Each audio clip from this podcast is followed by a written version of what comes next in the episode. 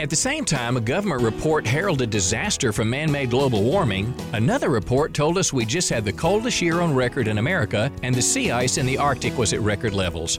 Sometimes it's hard to know who to believe, especially when we were just told we could keep our doctor if we like them. We have a crisis of character in America. Lies are justified to get the outcome we desire. The Bible offers a better way. Tell the truth, keep your word, and admit our mistakes. I'm Pastor John Miller. Visit me at churchontherock.org.